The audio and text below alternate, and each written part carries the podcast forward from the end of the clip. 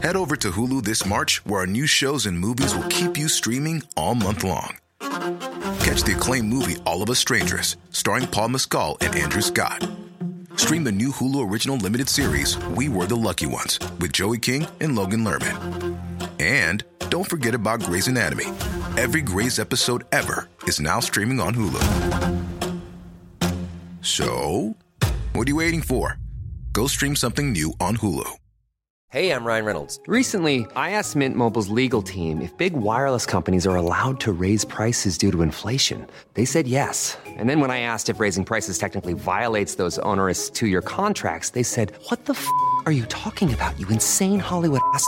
So to recap, we're cutting the price of Mint Unlimited from $30 a month to just $15 a month. Give it a try at mintmobile.com slash switch. $45 upfront for three months plus taxes and fees. Promo rate for new customers for limited time. Unlimited more than 40 gigabytes per month. Slows. Full terms at mintmobile.com.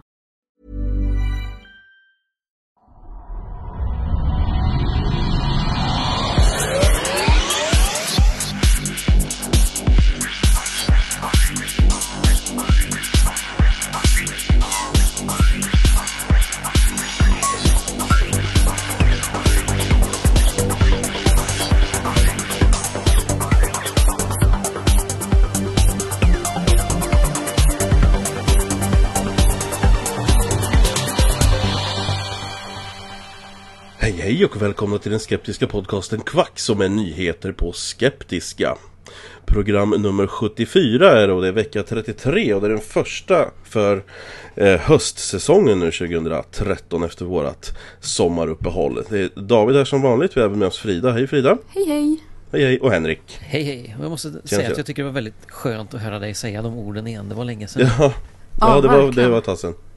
Ja, det är roligt Ehm, att vara tillbaka. Absolut, det, och vi har ju ett ganska, ganska fullpackat program. Eh, För det har ju hänt lite i sommar så det är det är bra det. Ja, verkligen. eh, känns som bara senaste typ veckan så har det hänt Ja. extremt mycket. Ja, jag tycker Ja. ändå bara de två senaste veckorna som jag har samlat nyheter till det här och det... Jag Mm. ersatt en del, tagit bort och lagt till nytt för att det har varit... Det här var bättre! Ja, Ja. precis. Ja, det har varit eh, faktiskt en ovanligt händelserik sommar tycker jag. Mm. Det har funnits mycket att, mycket att titta på och prata om. Mm. Eh, det här kvacksnack som vi har kört, hur tycker ni att det funkade? Eh, Jag tycker det har funkat eh, bra. Det var några veckor som föll bort men det, det är inte Ja. så mycket man kan göra åt. Jag tycker ändå att de veckor som var var Mm. väldigt intressanta. Och Absolut. Vi har fått ganska mycket feedback på Twitter Mm. och sådär också. Jag tycker det har varit bra feedback. Folk, har, folk verkar ha uppskattat de snacken som har varit. Mm. Och Mm. personerna som har, har snackat. Ja, precis. Ja, det, är ro- det är en väldigt kul idé att få höra lite andra röster än bara superkända människor. Att det Mm. liksom... Ja, jag vet inte. Det, det var en väldigt bra blandning med retorik och ja, allt möjligt. Ja, precis. Jo, jag tycker det också. Att det var, ju, det var blandningen som gjorde det mycket där. Att det var, man fick höra många olika vinklar på olika saker och sådär. Så att, Mm. Mm. jag Och tyckte det blev bra. vi kommer ju säkert göra det här igen så att jag menar Mm, tipsa Det är tanken. vilka, vilka ni vill höra. Ja, absolut. Man får Så- tipsa om sig själv också om man tycker att man har något att Ja, säga. vill man prata så eh, det är bara att säga till så eh, får vi lägga upp, vi lägger upp ett körschema inför nästa år. Jag kommer nog börja med det lite tidigare i år så att det inte blir så här uh, Åh bang, du har två veckor på dig. Här, ah nej hjälp. För att det var eh, lite det som hände eh, de tror jag. För att det var ju de i början där som det blir tyngst för. Mm. Att hinna med. Har man tekniska strul, har man inte en fungerande dator eller vad som helst. Men det kan vara lite svårt att få ihop det då. Ja men precis. Ehm, men det blev, jag tyckte det blev bra i slutändan. Det blev väldigt bra. Och vi kanske vill köra några i vinter liksom så Mm. att eh, hör av er. Precis, absolut. Ja, eh, Henrik, du har skrivit in någonting om Gevalia här. Ja, jag, blev, jag gick i affären och så blev jag lite förvirrad när jag såg eh, en påse med deras Milicano-kaffe. Det står instant förädlat med fint malda hela bönor. Mhm. Eh, Okej. Tyckte jag, och det- här är ju ingen stor grej, eller så, det är inte ett stort bedrägeri eller så, men jag tyckte det- här låter liksom lite dumt. Jag tyckte mest att det var roligt så jag tog en bild på Instagram och, och ja. Ja, ja. Och sen så, Malda men fan- hela bönor alltså. Ja, sen började liksom mer och mer folk började liksom, fan, fan vad undligt. Så, ja, nej, jag måste nog faktiskt ta och höra av mig till Gevalia. Så skickade ett mail och bara, vad, alltså hallå, vad, vad menar ni egentligen? Jag försöker inte vara tyken eller sådär. Men, men alltså Mm. om bönorna är malda så är de väl inte hela och är de hela så är de väl ändå inte malda. Mm. Tyckte jag då. Och det dröjde en liten stund så fick jag tillbaka ett svar. Och Oh, de svarar så här. Hej, tack för ditt mail. Kaffet som finns i Milcano-burken var tidigare hela bönor men maldes och sedan fylldes burken. Ja. Jaha, var det svaret? Det var svaret. Jag kände lite att jaha, brukar det inte vara så? Vad säger det om deras andra kaffe? Är det liksom, nej, Ja. vå- Vårt andra kaffe det gör vi av trasiga bönor som liksom har gått sönder innan och så. Ja. Ja, Det, det är barken där. Ja. Jo, vad spelar det för roll? Alltså, om man ändå maler ner det spelar det väl ingen roll hur fan det såg ut innan, eller? Nej, sen så känner man väl att man vill kanske gärna ha att de, det var hela bönor för för det känns som liksom andra sortering annars. Det Mm. Kan man liksom känna att det är. Men, men ja, det, det känns väldigt underligt formulerat bara och jag var tvungen att reagera känner jag. Ja. Ja, de hade ju inget bra svar heller tycker jag. Att, Nej, ja, de var hela. Sen malde de, men då är de inte hela. Nej, precis. Det är inte jättemycket klokare men jag är. Nej, precis. Jag, nej, jag orkar inte mer. Ja. Så var det någonting om ett Kickstarter-projekt också va? Ja, det här är ju bara liksom februari. Jag hänger lite på Kickstarter ibland och kollar Mm. in roliga jag grejer. Ja. Och då eh, dök det upp häromveckan alltså att Squatch It. Original Funds Sasquatch Caller to find Bigfoot. Så det är lite Mm. ungefär som man har man ropar efter anker och sånt där. Vet man, jägare har. Mhm. Fast för, för eh, Bigfoot. ja, ja. Så de har en liten sak som reproducerar Bigfoots läte så den ska locka till sig andra Bigfoots. Ja, men det låter ju rimligt. Lycka till. Ja. Ja, de har faktiskt nått sitt mål. Jaha. Mhm. Mm, Så den blir väl av. Mm. Jag trodde du menade att de hade hittat Bigfoot. Ja, nej, Har man nått det- sitt Ja, mål? Ja, den här gör mig lite förvirrad så för de, väldigt mycket av texten handlar om ja, men en liten rolig sak att ha på halloween för att skrämma dina vänner och sådär. Det bara låter lustigt. Men sen så Mm. hela tiden bland det här så är det jo men den funkar faktiskt att angripa Bigfoot med också. Ja. ja. Ja, Som en liten added bonus. Ja precis. Och de som har gjort den verkar vara sådana här eh, Bigfoot hunters som ger sig ut i skogen och letar efter Bigfoot. Mm. Ja, Ja, ja. Jag måste bara komma, jag kom på en sak. Eh, Mm. Vi har ju inte frågat hur vi mår och det vet jag att vissa tycker är lite onödigt. Men idag Ja. tycker jag faktiskt att det är värt att fråga för att folk Ja. kanske undrar varför du låter döende David. Det är för Jaha. att du är döende. Så att, Nej, nä nära nog. Jag är väldigt förkyld och har ganska hög feber. mm. Eh, Men jag låter inte det eh, påverka så jättemycket just idag för vi måste ju ändå spela in någon gång. Så. att- the Ja, show must go on. Ja, säger. precis. Jag eh, var ganska sänkt igår när vi skulle spela in men idag är det i alla fall känner jag mig bättre just nu. Det går, går, kommer och går i perioder. Så att Mm. Det är lika bra att passa på när man är sittande i alla fall. ja, det är starkt gjort av dig tycker jag ändå. Ja, Tycker jag. Offra dig för lyssnarna. Hoppas de ja precis. Eh, och med de orden då så kör vi igång med nyhetsronden. Jajamän. En lagvrängare i Kenya har gått till domstolen i Haag och sagt att korsfästningen av Jesus ja, för typ 2000 år sedan var olaglig och han vill ställa staten Israel bland andra till svars för det. Ja, och vad är hans källa? Jo, Bibeln såklart. Så jag tänker att om någonting händer mig så ska jag gå till polisen och be om att få prata med Wallander. Eh, I Kalifornien har Gud nyligen uppvisat ett mirakel. Ett gråtande träd. När man säger ära vare Gud i Jesu namn så börjar trädet att gråta. En arborist förklarar dock att det är bladlöss som käkar sav och sen bajsar ut en slags honungsbajs. Gud jobbar på mystiska sätt. Mm. Ehm, ja, eh, har ni hört talas om Googles projekt Loon? Med det tänker Google att man ska få internet till avlägsna regioner med hjälp av ballonger som har en liten internetuppkoppling på sig. Man har testat den här i Nya Zeeland och det verkar lovande men nu kommer den store filantropen Bill Gates med kritik mot det här. Bill säger Citat. När ett barn får diarré finns det ingen webbsida som hjälper. Slutcitat. Och det vill jag säga, snacka om att missa hela poängen. Det finns faktiskt fler sätt att hjälpa till på än ett. Och eh, projekt Loon handlar inte så mycket om humanitär hjälp. Och eh, ja, jag tror att det, eh, man pratar om olika saker helt enkelt. Mm. När Oprah Winfrey var och shoppade i Zürich nyligen så ville hon i en butik titta på en väska i krokodilskinn. Väskan kostade dock 250 000 kronor och säljaren vägrade visa henne väskan med motivationen att hon ändå inte hade råd. Oprah tjänade en halv miljard bara förra året men nu har väskans tillverkare bett om ursäkt även om butiken vägrar göra det. Fler och fler kändisar verkar överge scientologin. Vi hoppas väl att detta även får vanligt folk att inte bli inlurade i det. Men det kanske är att hoppas för mycket. De har ju fortfarande ett trovärdigt folk som Tom Cruise kvar. En amerikansk predikant har gripits för att ha predikat mot homosexualitet i London. Nu oroar sig kristna organisationer för yttrandefriheten.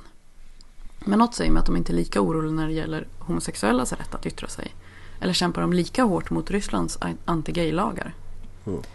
Alla har väl hört talas om Gay Pride, men har ni hört talas om Straight Pride? Äntligen är det några som vågar ta talan för den förtryckta heterosexuella majoriteten och reagerar mot all den förskräckliga gay-propaganda som överöser oss hela tiden. Eh, några timmar efter att ett center för våldtäktsoffer i Kalifornien bestulit på sex datorer returnerades datorerna med en lapp där tjuvarna bad om ursäkt. De hade tydligen inte insett vilken verksamhet centret bedrev och ville inte handikappa dem. Brevet avslutas med orden God bless. Um, ingen har väl missat den här rapporten om att ateister skulle vara mer intelligenta än religiösa som har spritts friskt på, på diverse sociala medier de senaste veckorna. Uh, som vanligt med saker och ting som sprids så mycket på, uh, på de här sociala medierna så gör det mig lite skeptisk. Och än mer så när det är smicker som berättar någonting som man gärna vill ska vara sant. Men då kan det vara bra att läsa studien, vilket jag då försökte göra men jag orkade inte liksom med alla siffror och förstod inte riktigt allting. Dock har Ars Technica en bra artikel om det som är värd att läsa. Eh, finska forskare har publicerat en studie om kopplingen mellan Pandemrix och narkolepsi där man konstaterar att inget samband står att finna mellan dessa. Svenska Läkemedelsverket manar dock till försiktighet och menar att mer data behövs innan man kan utesluta ett samband. I Svanå utanför Skultuna i Västmanland har Jesus visat sig. I en mjukglass. Mm. Konstigt nog för en som redan är troende då. Annars kan man ju tycka att vi andra borde vara prio. Sparar han den? ja, nej, hon åt upp den. ja, okay, ja. Um, och nu till en sån där story som nästan bara måste vara för bra för att vara sann. Bra är inom citationstecken Eh, Eh, en familj i Arizona som tröttnat på all abort, homosexualitet och statskontrollerad kyrka och inte minst viktigt skatter flydde landet i en liten segelbåt. Eh, ungefär vad som fick människor att bege sig till Förenta Staterna från första början var fast lite tvärtom då. Folk flydde Europa på grund av religiöst förtryck och så vidare och nu flyr de USA för att det är för liberalt. Det är jättebra. Nu höll på att sluta ganska illa. De hamnade i skeppsnöd och drev omkring i runt 90 dagar innan en båt plockade upp dem. Stavhopperskan Jelena Isenbajeva tog i veckan guld i såväl friidrotts-VM som homofobi-VM. Eh, hon sa bland annat att hon stödjer den ryska regeringens anti-gay-lagar, att pojkar ska vara med flickor och flickor med pojkar och så vidare. Efter den massiva kritiken mot henne hävdar hon nu att hon blivit missförstådd. Ni vet hur det kan vara. Man vill säga att man stödjer mänskliga rättigheter och istället råkar man säga att alla gays kan dra åt helvete. Det är lätt hänt. Föräldrarna till ett litet barn fick mer än de hade räknat med då de gick till domstol över att de inte kunde komma överens om vilket efternamn barnet skulle ha. Domaren såg då även till att byta förnamn på barnet. Då Messias enligt domaren bara kunde vara namnet på frälsaren Jesus Kristus så barnet fick heta Martin DeShawn McCullough. Och alltså fick båda föräldrarnas efternamn och ett nytt förnamn på köpet. Men jag menar, va? Messiah det är väl ändå ett ganska vanligt namn i vissa delar av världen? Ja, jag vet inte hur, hur som helst, det är liksom, kan man göra så? Nej, det låter helt sjukt. Ja. Det, låter det låter som lite att man har missbrukat sin befogenhet lite om man ens har den befogenheten. Precis, va? Vad var det för land? USA. Mm. Amerika. Man kan ju inte liksom tvångsbyta namn på... nej, nej, man tycker ju det. Liksom. Fast det var inte det var ju några barn som typ döpte sig så Hitler och... Ja, det var Adolf Hitler och Aryan Nation va? Jo, jo. Ja. Du kan ju inte få heta precis vad som helst. Nej. Det finns ju en, en, slags prövning i det när du begär ja, ja, uh, när, när, du skickar in liksom förslag på vad namnet ska heta eller vad, man, vad namnet ska heta på barn. När man får barn så skickar man in ett papper där man skriver barnets mm. namn då. Och det går ju faktiskt igenom en slags bedömningsprocess. Ja, just. I alla fall i Sverige, är det samma sak i USA? Det här, jag skulle gissa det. För där heter de ju väldigt konstiga saker. Ja, ja men det, det, alltså, man kan ju veta väldigt underliga saker här också så länge mm. det inte är kränkande eller sådär. Ja, ja fast jag menar det är nästan en gång per år så publicerar de här, så här konstiga namn i Sverige. Och sen så finns det en lista på namn som har fått avslag. Mm. Mm. Och det är, jag tror ju inte att de hade haft något problem att, att heta så i USA. Där, alltså... Nej, det är, de är väl mycket mer liberala. Mm. Förutom just den här eh, domaren. I en segelbåt. Mm, ja, precis. precis. Nej, men det finns ju alltid galningar liksom. Ja, det är klart. Tydligen är de inte liksom bara begränsade till privatpersoner utan även domare mm. kan vara galna. Så. Ja, precis. Men om någon har koll på hur det funkar i USA, det är jag faktiskt nyfiken på. Kan ni väl eh, skriva till oss på Twitter eller någonting? Eller mm. kommentera på vår hemsida, kvacku.se. Mm. Precis. Eh, nog om detta då, vi drar igång diskussionsdelen och Frida ska få börja och prata om dans. Ja, det är tre lästadianska familjer i Pajala som har fått rätt i kammarrätten. Och det betyder att deras barn inte behöver delta i dansundervisningen i skolan. Eh, en av mammorna till barnen menar att det är en väldigt viktig fråga. Hon säger vi anser att det är för mycket som inte är bra för en kristen. Eh, hon tycker att det för bort den från eh, Gud och att det sammankopplas med fria relationer och alkohol och droger. Ja, ni, ni vet ju hur det är. Börjar med att man klappar foten i takt till musik och sen så Ja, ja. ligger man där med sprutan i armvecket. Det är därför det är sådana regelbundna tillslag mot line dancing och sånt där. Ja, absolut. För att inte prata om så här ballettkurser för Mm. sexåringar och sånt där. Det är ju riktigt Precis. drognäste för det mesta. Ja, ja visst. Det är som att gå in i en opiumhåla. Ja. och hon får även den här frågan då. Eh, finns det andra saker i skolan som ni försöker få era barn att undvika? Och hon svarar. Vi har detta med yoga som kommer in mer och mer och det är helt otänkbart. Det finns ju inte med i betygskriterierna så det går att slippa. Sedan när det gäller sex och samlevnadsundervisningen så har vi genom dialog med skolan kommit fram till att våra barn är befriade från att se RFSUs film Sex på kartan. Mm. Ja, jag vet inte, vad säger ni om det här? ja, jag blir liksom på sätt och vis ställd. Jag visste inte att folk var så... eh, dansa.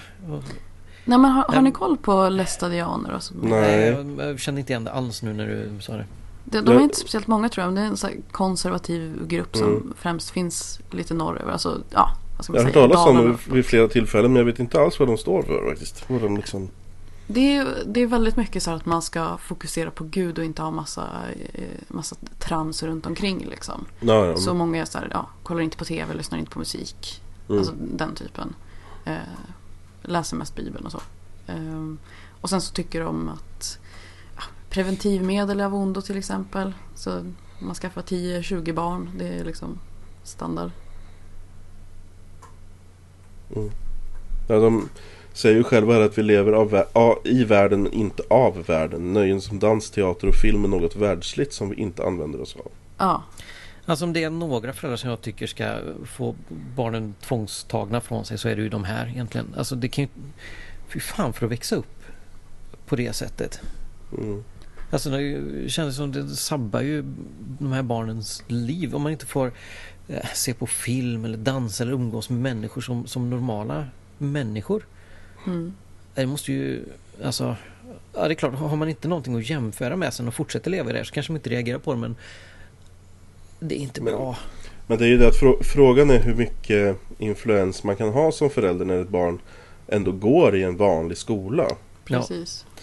Ehm, det, det, det är svårt kan jag tänka mig att Jag menar det, det, man kan ju säga till dem att vi gör inte det här hemma men Vad ska man göra då när de är hos kompisar? Ja. Mm. Så att Ja Jo, Ja, men jag det- tror också det är svårt. Det, det går ju liksom inte att... Eh, Nej, man får hoppas det. Ja, nej jag, jag tror inte det. Och det känns som att just det här med dansen, ja fine, det spelar väl inte så jävla stor roll Ja, jag, jag hade varit jätteglad om jag slapp dansen i skolan. Ja jag gud, liksom med ja, jag skolkade ju istället. Så. Bara, nej men det förstår man ju att det, det spelar ju kanske inte så stor roll då. Men det kan ju ändå vara så att, tänk om det är något av de här barnen som väldigt gärna, alltså som brinner för dans egentligen. Det vet man ju inte och då blir det ju ganska hemskt. det, det står ju här också lite högre upp i artikeln att Lästadianismen är en konservativ luthersk inriktning som är uppkallad kallad efter väckelsepredikanten Lars Levi Lestadius som under 1800-talet i början mitt eh, var verksam som präst i bland annat Pajala och Karesuando. Mm. Så att det är Precis. väldigt Väldigt svensk och norrländsk grej det här tydligen. Det är ingenting som är Nej precis, det, det är väldigt lokalt. Eh, Mm, jo men dans, alltså att tycka att dans är farligt är ju ingenting som är lokalt för det här är ju Nej. kultgrejerna ändå. Mm. Ja precis, alltså Det- man det känner ju igen spritt. åsiktspaketet är ju inte unikt. Men eh, just att de är den här lilla gruppen, jag, vet, jag tycker det är lite intressant. Jag Mm. läste en intervju med en annan uh, lästadian som sa så här, ja, min, eh, min mamma har säkert hundra barnbarn och bla bla, de pratar om det här med mycket barn. Själv Mm. hade hon typ, jag vet inte, 12 eller någonting. Mm. Eh, och då frågade reportern typ, ja men varför Eh, varför gillar ni inte preventivmedel ungefär? Hon bara, ja det står väl i bibeln, jag vet inte så noga, jag har inte så bra koll på det där. Man bara, men okej. Så att Ja. du baserar ditt liv utifrån den här uppfattningen och så vet du inte ens varför. Nej. Indoktrinering.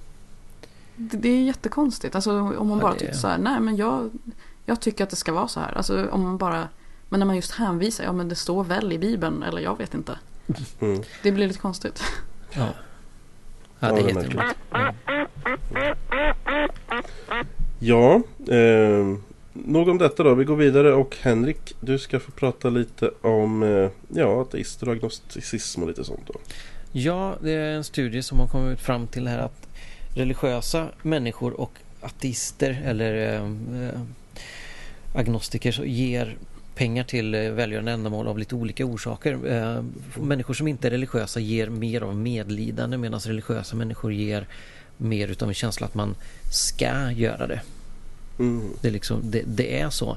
Och ja, kan man ju läsa ut massa olika saker ur det här egentligen då. Men, men min egentliga känsla efter att ha läst den här artikeln är att människor bryr sig egentligen inte om varför de får bistånd. Alltså om, Mm. om man lider, om man svälter så bryr man sig väl inte om varför människorna som ger en mat ger en mat. Vad de Nej. tänker kring det. Alltså det är bra att man ger bidrag Mm. Absolut. oavsett varför så. Med det sagt så vill jag säga att det, det känns ju mer eh, rätt att ge det för att man, man ser ett behov och att man känner medlidande Mm. för människorna än att få det från eh, någon slags överkänsla eh, av att eh, man har fått med sig i religion att man ska ge och man ger kanske genom till en Mm. kyrka. Man vet inte till vilka direkta ändamål man ger det. Eh, Jag vet med mig att när jag har skänkt pengar så har det varit till specifika ändamål till en organisation som jag sett ut som jobbar direkt med det som jag vill påverka som inte tar massa pengar i, i administrativa kostnader och sånt där. Ingen stor organisation kring det. Jag vet precis vart pengarna går. Det har varit väldigt Precis. viktigt för mig när jag har gett pengar. Mm. Eh, Men jag ska inte sätta mig på några höga hästar eller sådär. Jag har kanske inte gett lika mycket pengar som många religiösa ger och jag kanske inte har hjälpt alls lika mycket heller. Mm. Men i slutändan, som sagt, människor i nöd bryr sig väl inte om varför man ger pengar. Nej, och sen eh, Ja, frågan är ju då också Det, det lär ju vara skillnad mellan eh, Just troende och icke-troende med vilka organisationer man ger pengar till. Ja. Mm, absolut. Eh, just i fråga om att det finns ju exempelvis eh, trosbundna eh, välgörenhetsorganisationer och är man troende själv och delar deras tro så är man säkert mer benägen att ge pengar till dem. Mm. Det kan vara så. Då försvinner en viss del i att man måste köpa in biblar och trycka i halsen på de här Mm. svältande människorna också. Mm. Ja, precis. Sen har viss förbehållning för hur studien är utförd. Jag vet inte riktigt hur eh, hur man mäter det här. Alltså, hur, mäter du att någon ger medkänsla gentemot eh, en slags pliktkänsla? Ja. Det kan Nej, också vara liksom svårt att riktigt avgöra vad är det som är det ena och vad är det som är det andra.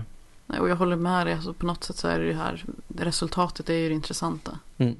Alltså får, framförallt får de här, eh, de här undersökningarna får ju oss ateister eh, mer liksom en, en känsla av eh, att vi är lite bättre Ja, men precis. Det, Men det kan ju vara intressant om man tänker så här. Hur når vi olika grupper av människor? Och då Mm. vet man ju kanske att ja, men hur får vi ateister att ge mer? Ja, då får vi, får vi spela på deras medkänsla och försöka få dem att inse att det finns människor som lider här och visa upp det. Mm. Och ska man få religiösa och ge lite mer så får man ja, bara hänvisa till någon gammal bok. Och Mm. hota lite Mm. med Gud. Typ. Ja, Mm, precis. jo. Vad hade Jesus gjort? Precis. Nej men så är det ju. Det, motivationen är ju säkerligen alltså just på det sättet också väldigt Alltså hur man, hur man motiverar människor till att, till att bidra. Mm. Eh, som jag, eh, när, vi, när det händer någonting större så här så brukar jag och min fru i alla fall skänka till de här eh, Läkare Utan Gränser. Mm. Eh, för de är ju helt obundna och de gör ju verkligen grejer rakt på plats liksom. Precis, och de, de kör ju både det här liksom akuta men Mm. också det långsiktiga. Alltså försöka att eh, lära ut om eh, hygien och alla sådana saker. Och försöker att, Precis. Mm. så att det inte bara blir de här krisinsatserna och sen så lämnas folk. Utan Mm. jag brukar också ge till dem. Ja, de, Och jag tycker de- de, de, det känns bra. Mm. Ja. Eh, är vi redo att kliva vidare? Det tycker Ja. jag. Ja. Eh, jag har hittat en grej som eh, har eh, hamnat på skeptic.se. Och det här är en grej som har cirkulerat ett tag. Det har eh, gått via des, diverse olika bloggar och det här är då Felicia som har lagt upp det här på, på Skeptic och skrivit ett ganska långt och väldigt bra tycker jag blogginlägg om det här. Mm. Eh, och det är ett ämne som är eh, ganska störande för många tror jag. Mm. Att man behöver på något sätt inse att skeptiska organisationer kan också ha eh, strukturella problem. Eh, I fråga om kanske människosyn och så, och så vidare. Va?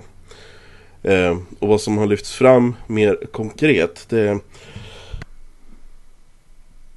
grej som har eh, i alla fall här i då eh, så har det lyfts fram väldigt flera röster om sexuella trakasserier eh, från, eh, ja, från diverse håll och då den som anklagas för att bland annat ja, mer eller mindre ha begått regelrätt våldtäkt då är Michael Shermer. Och det här är ju alltså vittnesmål då som så att säga har samlats ihop från, från olika håll. Det kommer inte bara från en Det är inte bara en person som har anklagat honom för extremt olämpligt beteende utan det är flera som har Mm. trätt fram då. Eh, det har även lyfts fram eh, vissa kommentarer om exempelvis Lawrence Krauss men de tyckte jag var ganska konstiga. Eh, det fanns inga eh, där, där var det inte alls den här uppslutningen utan där var det liksom någon enstaka som tyckte att han var olämplig att bjuda in så att säga. Ja. Eh, men frågan är då och det här är alltså ja, det, det är svårt att säga. Det här är ju saker som finns i bloggosfären så att säga. Det är ju ingenting som Som vi sitter här och lyfter fram och påstår har hänt. Eh, men Nej. de här eh, Anklagelserna så att säga finns ju där ute. Jo, precis. Och på sätt och vis vore det väl underligt om en så ändå stor organisation med så många människor att vi är skeptiker, ateister, humanister och så vidare gör ju inte att vi är på något sätt överlag bättre människor än andra och att Nej. fel och brister i organisationen inte kan finnas. Att det inte kan komma in människor som är dåliga människor bara för att de har en skeptisk eh, syn på livet. Mm. Nej, och det verkar vara någon slags syn att den här personen är känd så därför kan den inte göra någonting fel heller. Vilket Ja. är ju helt Mm. bananas. Precis. Ja, men den här typen av människor finns överallt. Blir det tillräckligt stor samling människor så kommer någon att vara på något sätt obehaglig eller Mm. ja, jag vill inte säga Precis. liksom, ja, men alla typer av människor finns bara för att man är skeptiker eller ateist. Det gör inte att det inte finns människor som kanske är brottslingar eller Mm. våldtäktsmän eller så vidare. Det har ingenting med den skeptiska eller ateistiska läggningen att göra. Nej precis. Och sen tycker jag också att man kan faktiskt behöva, jag har sett att det har blivit diskussioner på Twitter och sådär som fokuserar på huruvida ett brott har begåtts eller inte. Mm. Det, måste, det måste ju faktiskt inte vara vår utgångspunkt att Nej. så länge ingen begår brott i våran Mm. samvaro så är allt okej. För att jag menar, man kan bete sig olämpligt och obehagligt på många sätt som kanske inte är brottsliga eller som Absolut. kanske Ja, inte ja. kommer till den punkten. Men vi kanske ändå inte vill ha den personen med bland oss. Mm. Det, det behöver inte vara, jag menar, man ska inte hålla på Jag tycker det är lite förminskande också att hålla på Ja vi får se vad polisen säger, vi får se vad rätts- rättsväsendet säger Alltså vi behöver väl inte bestämma huruvida det här har skett eller inte men Alltså uppenbarligen så är det vissa personer som har gjort så pass många obekväma att det liksom varnas för de här bakom Mm. kulisserna. Att det är just som Ja, det- Felicia skriver, att det viskas och man liksom varnar, varnar sina tjejkompisar att ja men gå inte ensam med honom eller vad det nu kan vara. Nej. Det är ett problem i sig. Ja, ja det har som sagt egentligen ingenting att göra med organisationen i sig. De, Mm. De är personer och och den, de, den typen av personer behöver man alltid liksom ha ja, en slags varningssystem för tyvärr. Mm. Alltså, som, som du säger att det viskas lite bakom kulisserna så att det på det sättet är det nog tyvärr idag att att man, man får hantera det på det sättet ofta och inom alla Mm. typer av organisationer. Det är ingenting som tas upp, det är ingenting man vill som organisation stå upp och säga att ja, vi har de här problemen. Mm. Och det är väldigt svårt också att göra någonting. Det står ofta ord mot ord och man, man kan inte riktigt avgöra Alltså man, man förstår väl att det är på ett visst sätt men det finns ingenting som är tillräckligt klart för att kunna göra en insats från organisationens sida och utesluta någon då exempelvis Mm. kanske. Men det, det... det- som blir, jag tycker det blir så tråkigt att eh, det alltid ska vara Alltså man ska alltid ifrågasätta tjejerna som kommer fram med de här sakerna. Mm. Oftast är det ju tjejer, men Ja. vem det nu är. Att det ska alltid bli, för jag menar säg att det hade handlat om någon annan typ av olämpligt beteende som inte hade varit eh, sexuellt på något sätt. Då tror jag inte det hade Mm. blivit samma grej riktigt. Nej, nej, det är väldigt laddat och det, det Ja, jag håller med dig där. Det, det är otrevligt att det är så. Ja, hade, det, hade det varit liksom fem män som sa att du, den, den där personen är ju gravt rasistisk. Ja, Jag har hört grejer som han säger som är jätterasistiska. Då ja. hade ju folk tyckt att åh men gud, det där är helt sjukt. Det måste vi Precis. göra någonting åt. Mm. Men just det här, det, blir, det är ju som du säger Frida, att det blir ett väldigt förminskande. Mm. Eh, att, men, men var det egentligen så farligt? Eller eh, du kanske misstolkade situationen eller alltså det, det tillkommer alltid det att jo men du har nog tolkat det här lite fel för han är Ja. ju väldigt känd. Precis, och att eh, jaha, får man inte ens flörta lite nu eller? Ja, Nu har feminismen gått för långt. Mm. Nu får man inte flörta ens. nej. Men det är, ju, det är ju någonting om så pass många människor upplever någonting då måste man ju i alla fall försöka gå till botten med det. Man kanske inte ska börja med att anklaga dem. Varför har du inte sagt något tidigare? Eller Mm. eh, har du inga bildbevis? Mm. Eller liksom att det, det är en väldigt tråkig inställning om man nu Ja. vill komma till rätta med de här problemen. Nej, Ja, man, måste, man måste ju respektera den, eh, alltså, den bild som folk har fått, den uppfattningen som de har fått.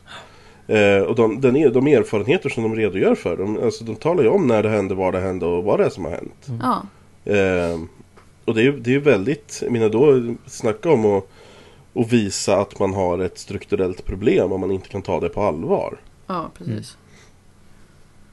Så att det, det är tråkigt, och tr- extremt tråkigt att läsa om. Ja, ja, nej. Eh, Alltså, men det betyder ju inte finns att den här det... psykologin i det som jag känner själv liksom att man slår ifrån sig det. Man säger, nej Mm. men det kan väl inte vara så. Alltså, vi måste väl vara bättre än andra. Mm. På något sätt. Eh, De här människorna är ju som jag är på så många sätt. Vi har samma Mm. åsikter om, om mycket. Då kan de ju inte vara så. Nej precis. Det går blir- inte. Det är nog lite där folk, alltså, där folk reagerar på att det här på något sätt stänker över på en själv. På Ja. något sätt. Att man, Ja, och plus att det är, vissa av dem kanske är ens idoler. Det är ju Mm. extremt jobbigt Ja, att visst. att ens idoler har sådana här åsikter och tankar och beter sig på det här sättet. Alltså det, Ja. det är ju väldigt jobbigt att, att inse. absolut. Så är det ju. Mm. Men i Sverige har vi, för att jag vet att efter att Felicia skrev det här så kom det väl in lite folk som tyckte att det var Det hade inte hänt någonting liknande men det var ändå liksom Det hade hänt lite obehagliga grejer. Mm. Ehm, och det, det måste man ju också ta till sig för att det, på- det är på hemmaplan man verkligen kan göra någonting. Vi, vi kan ju inte påverka så mycket i, i den amerikanska skeptikerrörelsen liksom. Nej, och jag har också varit med om en del grejer. Inte, inte i den här liksom, någon våldtäktskaliber utan Nej. bara obehagligt beteende. Och Mm. ett, ja, gränsland till trakasserier kanske. Mm. Men det är väldigt svårt i Sverige för vi, det är så pass litet. Mm. Alla känner alla. Vem ska man prata med? Vad ska man göra liksom? Mm. Vill man ens göra någonting? För det känns som att fan, vi måste ju hålla ihop här. Vi kan inte börja attackera varandra. Nej precis. Samtidigt som, hur ska man lyckas få in folk? Vill man ens få in folk i den här rörelsen om Mm. det är sån stämning? Att, alltså Nej, jag blir inte sugen på att bjuda in mina tjejkompisar då, om jag vet att det finns en person som är eh, obehaglig på något sätt. Precis, men det, det man måste tänka på tror jag den som Den som skapar så att säga sprickan i organisationen är ju den personen som beter sig så. Det är inte den personen som säger Nej. ifrån.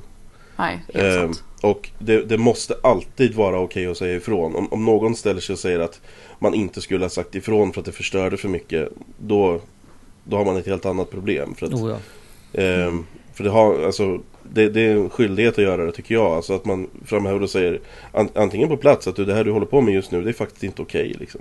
Mm. Eh, och för att problemet ligger hos den personen. Det ligger inte hos den som känner sig obekväm eller eh, sitter inträngd i ett hörn. Liksom. Nej, och det, alltså, du har ju verkligen helt rätt i det. Det svåra blir när det blir ett konkret fall. Alltså tänk, ja men du vet ju själv hur det är i Stockholm där, Mm. där vi hänger mycket folk. Tänk att det skulle vara någon av dina bästa kompisar liksom. Ja, ja visst. Då blir det helt plötsligt en annan grej för då, har man, då sitter man på två stolar helt plötsligt. Mm. Visst. Det, det är jättesvårt men jag tror att det är väldigt bra att det börjar pratas om överhuvudtaget. Mm. Det får folk att bli lite mer medvetna. Ja, vi som inte eh, känner oss drabbade av det eh, Mm. behöver få upp ögonen och kanske ha en medvetenhet om att sånt kan hända och att kanske lägga märke till när någon i ens närhet beter sig Ja. på ett olämpligt sätt. Det kanske man inte gör annars om man inte vet om hur andra uppfattar det. Så jag som är den privilegierade som jag är, som är en, en vit man som inte upplever den typen av trakasserier på det sättet kanske inte lägger märke till när någon annan man behandlar en kvinna på ett sätt som är lite olämpligt. Inte som går över gränserna så grovt men som börjar närma sig det. Och de, de grova överträdelserna kanske kommer senare när man, inte, när man inte längre är med. Man kanske behöver bli mer medveten Mm. man inte själv blir utsatt för det. Absolut. Det tror jag. Och våga, våga säga ifrån. Liksom. För det, Mm. man, jag tror man tänker ofta, det, det kan jag känna även om man är ute på tunnelbanan eller vad som helst och så är det någon person som börjar prata med någon annan på ett sätt som kanske inte är helt okej. och man märker att den som blir tilltalad tycker att det är lite obekvämt. Och, Mm. Alltså att man kan stappa in i sådana situationer också. Man kan gå och Mm. sätta sig bredvid den personen som blir utsatt och bara Hej, det var länge sedan. Mm. Eh, kan inte vi gå och sätta oss här borta? Liksom. Att man alltså, tar lite ansvar för sina medmänniskor. Ja. Att inte tänka hela tiden att ja, men den, den där klarar sig själv. För att Mm. Det kan faktiskt vara skönt att känna att man har lite uppbackning ibland.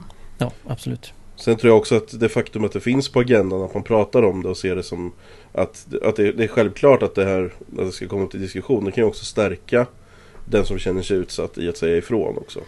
Ja, absolut. Eh, så att, att, att bara det faktum att diskussionen kommer upp och att man pratar om det och ventilerar det gör ju säkerligen att man stärks i att det, det är okej att man säger ifrån. va? Att man inte bara jamsar med liksom.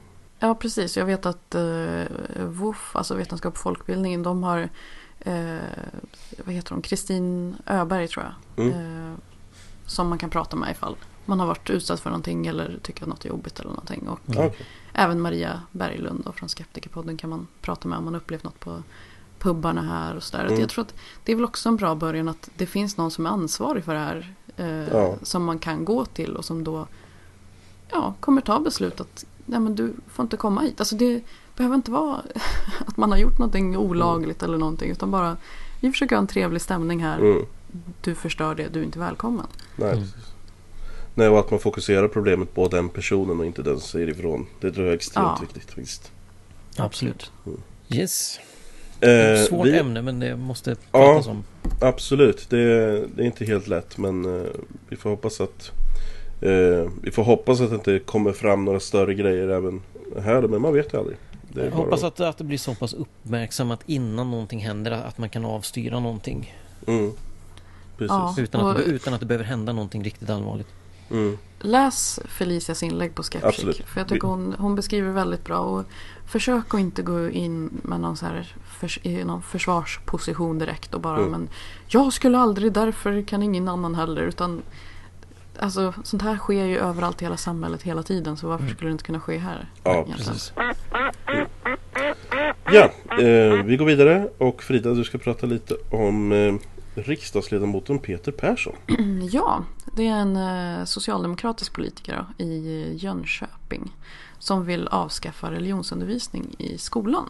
Eftersom han säger att vetenskapen tagit avgörande steg för att motbevisa Guds existens. Och eftersom han verkar i det svenska bibelbältet så har han förstås fått en del mothugg. Mm. Och eh, han tar ganska lugnt på kritiken och säger att han, han riktade en fråga till, till Björklund då. Eh, Och som utbildningsminister hävdar han att all undervisning ska grundas på fakta. Men det är uppenbart och tydligt i forskning som jag refererar till att världen inte skapats så som jag lärde mig i det som kallades kristendomsundervisning. Mm. Eh, Och här kan jag känna lite att han har kanske en lite för, föråldrad syn på vad religionskunskap är idag i skolorna. Precis, jag tänkte gärna komma till det. Att, det- att, att ta bort religionsundervisningen är nödvändigtvis inte, nödvändigtvis inte bra eftersom det finns religioner och vi behöver veta om hur personer tänker som tillhör en viss religion. Om Ja. möter man en, en muslim eller en hindu eller så vidare så behöver man kanske veta någonting om vad de människorna tror på.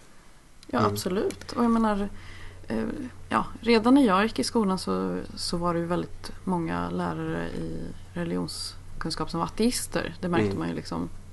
Ut, eh, de var inte förlöjligande eller någonting, men man märkte bara att de berättar Ja. om de här olika eh, religionerna på ett ja, utanför sätt liksom. Mm. De Ja, på bara ett studerar. Ja, Ja, precis. och det är det skolan är till för att undervisa om saker. De här sakerna existerar, vi kan inte bortse från det. Nej, för det han säger att undervisning ska grundas på fakta. Ja, men det är ju fakta att folk tror på de här olika Mm. sakerna. Precis. Det är väl jättebra att man lär sig det då. Och jag tror att det, han tänker nog att ja, men om vi slutar med det här så kommer folk sluta vara religiösa. Men jag tror Mm. att det kanske snarare är tvärtom. Och att Mm. det bara... För alltså tänk att man får lära sig hela sin uppväxt att ja men Jesus, hej och hå, det Mm. fungerar så här. Och så kommer man till religionsundervisningen och får veta att ja fast hade du fötts i typ Indien kanske Mm. så hade du trott på någonting helt annat och varit lika övertygad som Ja. du är nu. Mm. Jag menar, det kan ju vara en ögonöppnare. Jag tror inte Mm. att... Absolut. Ja, mycket religionsundervisning i skolan är ju, eller ska i varje fall vara på det sättet. Mm. Eh, en ögonöppnare om vad, andra människor tror på. Och eh, objektivt, inte liksom att ja, Gud finns. Det är inte det religionsundervisning är utan det, det, det här tror människor på. De här olika sätten att se på världen finns. Ja, och han säger Ja just, det, är, då- det skulle ju gå emot skollagen så att, ja, Ja. och han säger just kristendomsundervisning och det har man ju inte längre. Nej. nej. Sen, sen vill jag minnas från när jag gick i högstadiet och gymnasiet, i varje fall även om det är typ 100 år sedan, Mm. så låg ton, tonvikten i religionsundervisningen på kristendomen. Ja, jo, så var det nog för mig också. Jo det var det ju, det tror jag. Eh, Så det, det finns ju saker att göra där men rätt, Mm. rätt sak är ju inte att lägga ner Nej. religionskunskapen. Mm. Nej, precis. Nej men jag, jag tror också att man måste ju tänka på att, jag menar det är inte så att existensen av religionsundervisning, alltså grunden till det är ju inte att man är osäker på huruvida universum skapades av Gud. Nej, Det är inte därför man förde in religionsundervisning i skolan utan det är just för det vi pratar om. Så att det är ju att ta bort det då. Jag- Jag kan väl se ett visst Kanske, det har jag hört någon gång att man skulle alltså, utvidga historieämnet och lägga in religion i det istället. Då. Men mm. jag tycker ändå att eh, jag kan se ett värde i att ha, ha det som ett separat ämne. det tycker jag med. För att det, det här handlar inte om historia bara utan det handlar ju om nutid också och kulturer. Alltså det väver ihop väldigt många olika... Ja, det kommer påverka på ett eller annat sätt någon gång. Ja, absolut. Andra Mm. människors religion. Det kommer det göra. Det är så lustigt också med att han säger det här i Jönköping också då. Där de, Mm. där, Ja, Eh, och då säger ju den här eh, En annan eh, socialdemokrat säger att Det är en förvirrande och prov- eh, ett förvirrande och provocerande utspel i fel tid och fel län. Ja, jo. Men jag Ja. blev chock. Jag var i, eh, på tjänsteresa i Jönköping och Mm. blev nästan liksom chockad över Alltså, det går präster överallt och det, det hänger banderoller och grejer med liksom kyrkans dag eller liksom vad fan, jag minns inte ens men det var jag blev gärna, Mhm. liksom, vad finns det här? Ja, men det är tråkigt. Alltså det som du läste upp nu David. Det är inte speciellt bra argument nej, för deras sak. Utan det vi har sagt nu, det är ju mycket bättre argument. jo precis. Ska, ska det krävas ett gäng ateister för att argumentera för religionsundervisning? Tydligen. Ja. Ja. Ja. Ja, precis. Ja, det Ja, känns som de det- argumenterar bara utifrån magkänsla och att Mm. det är kränkningar och hej och hå. Fan, tänk lite, det kanske finns ett riktigt värde i det här som ni kan försöka plocka fram. Mm. Ja, precis. Men det, för att det, det kan inte vara så svårt. Speciellt inte för troende då. Fast att, att just se värdet i religionsutbildning. Eh, Nej, Men frågan är hur högt de själva värderar det egentligen med att de som troende vill man väl hålla sina barn så att säga så nära sin egen tro som möjligt och inte andra. mm. Men Mm. ja. Det är i alla fall, jag förstår ju att det är ett provocerande utspel eftersom man säger att nej Gud finns inte. ja, Det är, ju- det är väl kanske där de hakat upp sig mest på. Precis. Eh, ja, vi hoppar vidare och Henrik har hittat någonting om fluortandkräm. Ja, det är nog mer det här kostdemokrati som jag har uppmärksammat den senaste tiden. Det är många som har på Facebook och annat eh, delat med sig länkar från jag har aldrig hört talas om det innan men det börjar dyka upp Nej. kostdemokrati. De första var nog liksom? LCHF-grejer och sånt där. Jag tänkte att det kanske inte är så sådär farligt. Det handlar om bantningssaker och liksom LCHF och sånt där. Jag vet att det, det är lite, lite får bara sådär med den fråga- grejen. Mm. Vad är det för någonting? Är det en blogg eller vad? Ja, precis. Ja, det är väl en blogg. Okej, ja. Det må- måste man nog kalla det. Ja, det, det- är en webbsida någonting då. Mm. Eh, och, men det var först när det kom den här. Har du läst vad som står finstilt på dina barns fluortandkräm som, som jag riktigt reagerade på och, och började liksom okej det här har funnits någonstans i, i bakhuvudet på mig länge att det här kostdemokrati låter väldigt underligt och är Mm. kanske inte så, så väl värt att lita på. Och nu kommer ett jättelångt inlägg då om Fluor är livsfarligt. Ja. Det används eh, när man gör atombomber och grejer och det har vi i barnens mun. Och de har verkligen helt missuppfattat det där med olika doseringar och grejer, olika Ja. användningsområden. Bara för någonting används i någonting innebär inte att det i sig är så farligt som den saken användes till är. Nej. Varenda del i en atombomb är inte livsfarlig. Om man säger så. Alltså för att fråga en sak, har du läst hela den här texten? För att det är ju den kanske är- den längsta sidan på hela internet. Jag har inte läst precis allting men jag läste mycket av det. Men mycket är samma sak, de återkommer till eh, samma saker om och om igen och att det är farligt. Och, eh, fluorideringen av vattnet i USA är en uh, kommunistkonspiration. liksom. Skyll inte på tandläkarna, de blev lärda att fluor är bra för tänderna. Ja, kanske för att det är det. Uh, få vet att Dr. Hodge, nationens ledande fluorforskare som utbildade en generation av dem som i sin tur utbildade tandläkare på 50 och 60-talet, att han, var, att han under kriget var Manhattanprojektets ledande toxikolog. Jaha, Ja. och det innebär så. inte att fluor är farligt. Det innebär förmodligen snarare att han är ganska kunnig. Ja. Hodge var på samma sätt ansvarig för studier av fluorets toxicitet. Ja, vad bra. Då kanske han faktiskt vet någonting mer än vad du vet. Eh, och det, ja, men det, det är mycket och det, det är gamla saker som dyker upp igen och det, det är missuppfattningar och det och då börjar jag liksom känna att hela den här kostdemokrati.se är någonting man ska eh, hålla lite koll på tror jag. Det är roligt där. Fluor utgör basen för några av de största förmögenheterna som världen någonsin skådat. Mm. Precis, står det därför är det farligt. Va? För det första så tror jag inte ett dugg på det. Nej, Fluor är alltså basen för några av de största förmögenheterna som världen någonsin skådat. Mm. Vad tror vi om det? Jag tror inte på det men Nej. även om det hade varit så. Så Ja. ja, men om du tar upp någonting ur marken som är värdefullt och folk Mm. använder det till någonting så innebär det inte att den saken du tar upp är farligt. Eller är, är dumt bara för att du har tjänat pengar på det. Nej, precis. Liksom. Ja, om fluor kan döda enzymerna i tandbakterier måste man väl fundera på andra potentiella skadande effekter på andra enzymer. Ja, men. Ja, okej.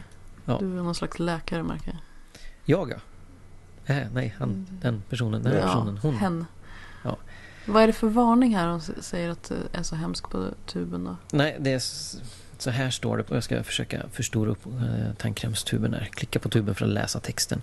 Eh, anvisningar. Barn eh, på upp till sex år. eh, Nu är det bara så här svensk, dansk, norsk eh, grej så det blir svårt att läsa.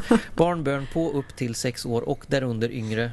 Använd, använd en mängd svarande till en ärtas storlek och övervaka borstningen för att minimera intaget, nedsväljning, Eh, rådfråga med tandläkare eh, om det också intagits fluor från andra källor som vid användning av fluortillskott och annat. Då. Jaha, Så det här var alltså den här liksom- hemska varningen. Att bara håll koll så att ditt barn inte står och äter tandkräm. För jag menar, det, det är det här jag också har hört. Liksom, eh, ja, jag har hört en del flummare som, som är emot fluortandkräm. Tror att fluor är farligt och köper sådana här hälsokosttandkrämer som är gjorda av typ barr eller någonting. Ja. Och de säger ja, nej, men det varnas ut, man kan ju inte äta det. Nej men vissa Ät saker inte. kanske man kan Alltså du kan ju inte äta din ansiktskräm heller men du kan ju ha den i ansiktet. Mm.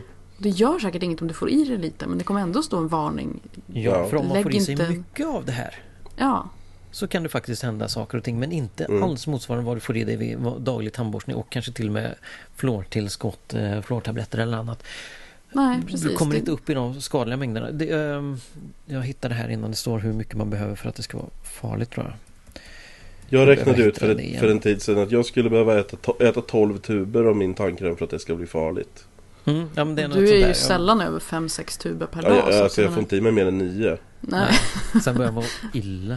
Mm. Ja, Ja, nej, men det, det det är är samma sak. trams. Ja, nej, det är galet.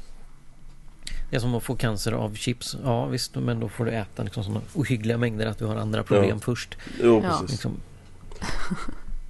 Ja gud. Ja, nej, men vi kan väl rekommendera alla att gå in och läsa den här Absolut. korta, korta texten. Om man har en Det finns också en över. bok man kan beställa Precis. som är The Fluoride Deception. Ooh. Mm. Det är nog sprängstoff. Jajamän. Ja, verkligen. Ja, nej, det här, håll ett litet öga upp om folk delar med sig av saker från kostdemokrati.se så ska man kanske kolla, kolla in vad, vad är det det står. Ja, vi går vidare. Jag har hittat en grej om eh, borrelia. Jo, trevligt. Och kronisk borrelia som det också kallas. Eh, det är så här att det finns en eh, diagnos som heter kronisk borrelia som väldigt många eh, hävdar att de har. Jag Men har aldrig hört talas om kronisk. ja, eh, för att det här är nämligen en bluffdiagnos. Jaha. Som delas ut när man inte vet vad det är för någonting. Jaha. Eh, Så i Sverige så är den här diagnosen inte så vanlig utan då finns det eh, Om man har, säg att man har omfattande besvär med att man har ont i leder och att man har eh, smärta i kroppen och sådana här grejer eh, Så finns det ett institut i Norge och ett i Tyskland som man kan åka till eh, Där man kan få diagnosen kronisk borrelia Okej. och vad de här eh, gör då är att de skriver helt enkelt ut eh, extremt mycket antibiotika. Så att det är folk då som har åkt till de här och fått alltså antibiotikakurer på ett år. Shit. Det är ju inte bra. Nej, Får, får de antibiotika samma som om man har borrelia alltså? Eller har de någon annan antibiotika med? jag vet faktiskt inte om det är någon speciell typ av antibiotika men gissningsvis så är det väl samma. Eh, Okej. För sen så kallar de det då för det här eh, kronisk borrelia då. Och eh, i Tyskland i alla fall så heter kliniken Infecto Lab i Augsburg då ligger den. Och eh, Socialstyrelsen har eh, eh, gett Smittskyddsinstitutet då uppdrag att utreda de här metoderna som de använder vid diagnostisering. För att det är nu ett flertal experter som helt enkelt varnar och säger att det, det här är inte alls bra.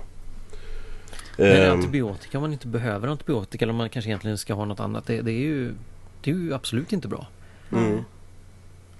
Ehm, och det, det är så tragiskt med för att då är det så att ehm, som de skriver då på, på SVT så har de en artikel som är ganska lång om det här med de som har drabbats då. Och eh, då är det en man som eh, heter Karl-Åke Södergren och är pensionär från Sollentuna i Stockholm. Och eh, han mådde sämre och sämre då och började misstänka att han fått en borrelia-infektion som gått in i nervsystemet då. Svenska sjukvården gjorde tester och eh, upptäckte ingen borrelia. Eh, testerna var alltså negativa. Så han började göra egna efterforskningar på internet och eh, kom fram till att jo men det var nog borre- borrelia ändå. Och åkte då till Tyskland för att få den här diagnosen. Han fick en nio månaders antibiotikakur och hans fru fick samma diagnos. Smidigt nog. Och det många frågar sig här då att hur många säger de egentligen till att de inte har kronisk borrelia när de kommer Ja, det skulle vara intressant att veta. Ja. Eh, totalt så har det här paret, pensionärsparet, lagt 150 000 kronor på den här behandlingen. Jävlar. Fan, det är alltså bluff, bluffdiagnoser och bluffbehandlingar som det ligger riktigt goda pengar. Alltså, det, de skriver att i Tyskland kan man få betala 100 000 kronor för test och behandling av borrelia. Mellan 200 och 300 svenskar söker årligen borreliautredning via klin- kliniken. Shit.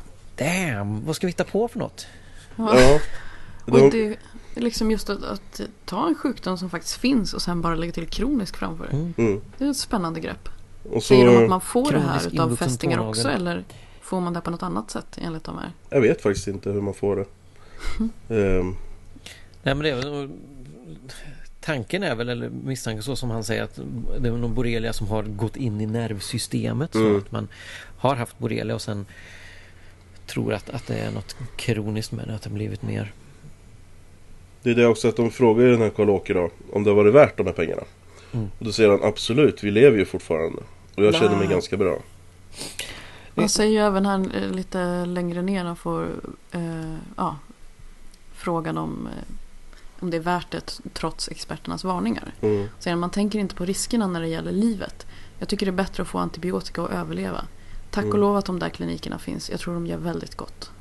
Mm. Man kan ju inte bevisa motsatsen heller för det är svårt Nej. liksom att bevisa Mm. att ah, hade jag inte gjort det så hade jag varit död nu. Det går ju liksom inte riktigt att bevisa. Jag gillar människor som, som inte accepterar.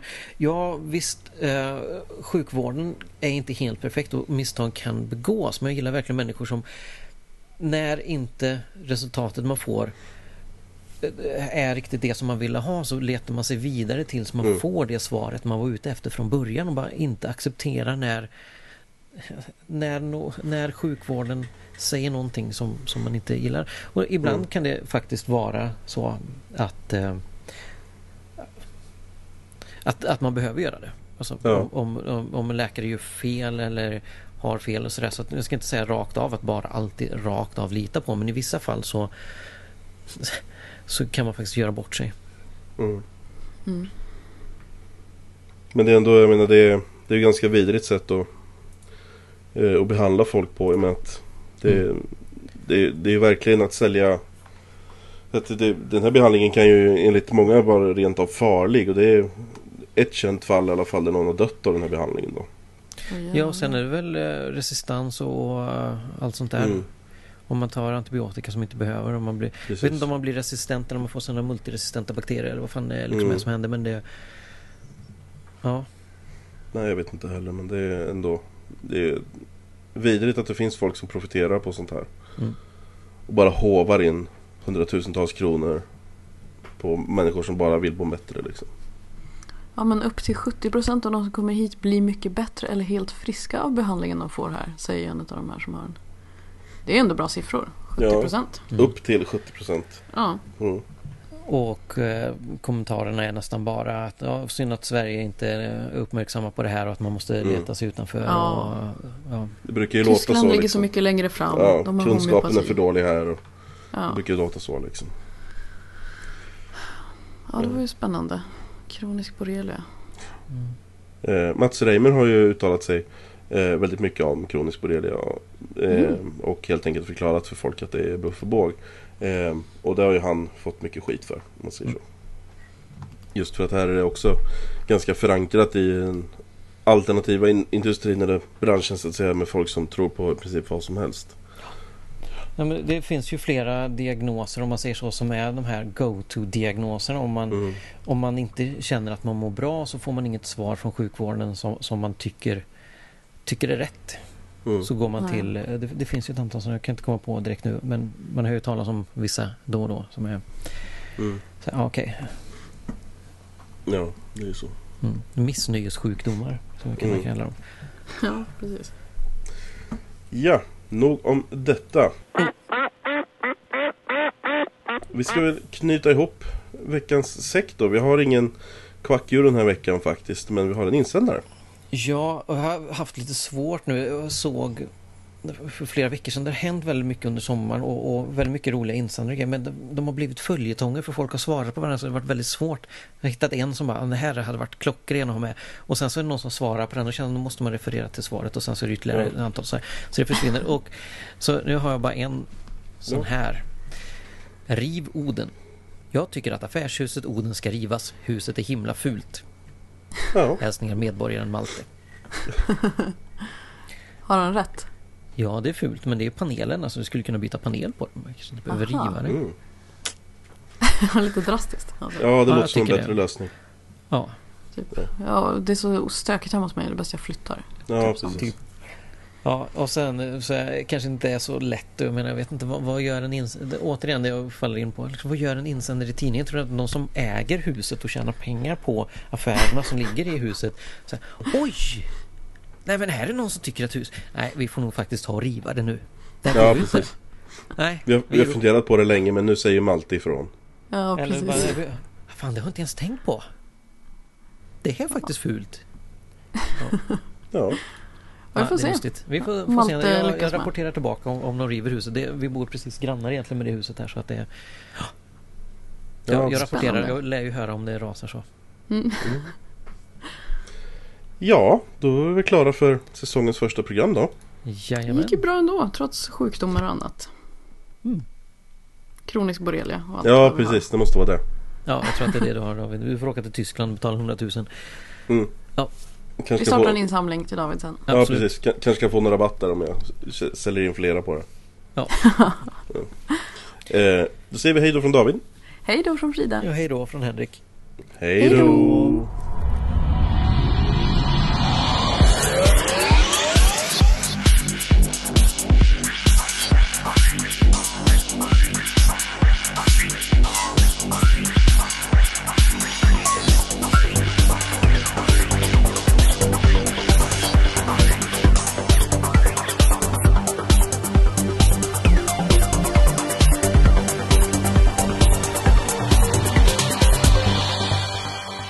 Lyssnar på den skeptiska podcasten Quack som är nyheter på skeptiska. Du finner oss på vår hemsida www.quacku.se eller på Twitter under kontot quacku. I den permanenta panelen sitter David som bloggar på imsoevil.com och heter Davbio på Twitter. Frida som har en stående krönika i tidningen Sans och heter Charmkvark på Twitter. Och Henrik som twittrar friskt under namnet Dr. Ohm. Våra jinglar är gjorda av Christer Hessling. Tack för att du har lyssnat.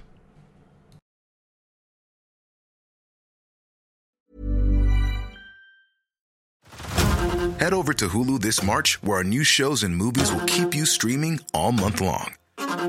Catch the acclaimed movie All of Us Strangers, starring Paul Mescal and Andrew Scott. Stream the new Hulu original limited series We Were the Lucky Ones with Joey King and Logan Lerman. And don't forget about Grey's Anatomy. Every Grey's episode ever is now streaming on Hulu.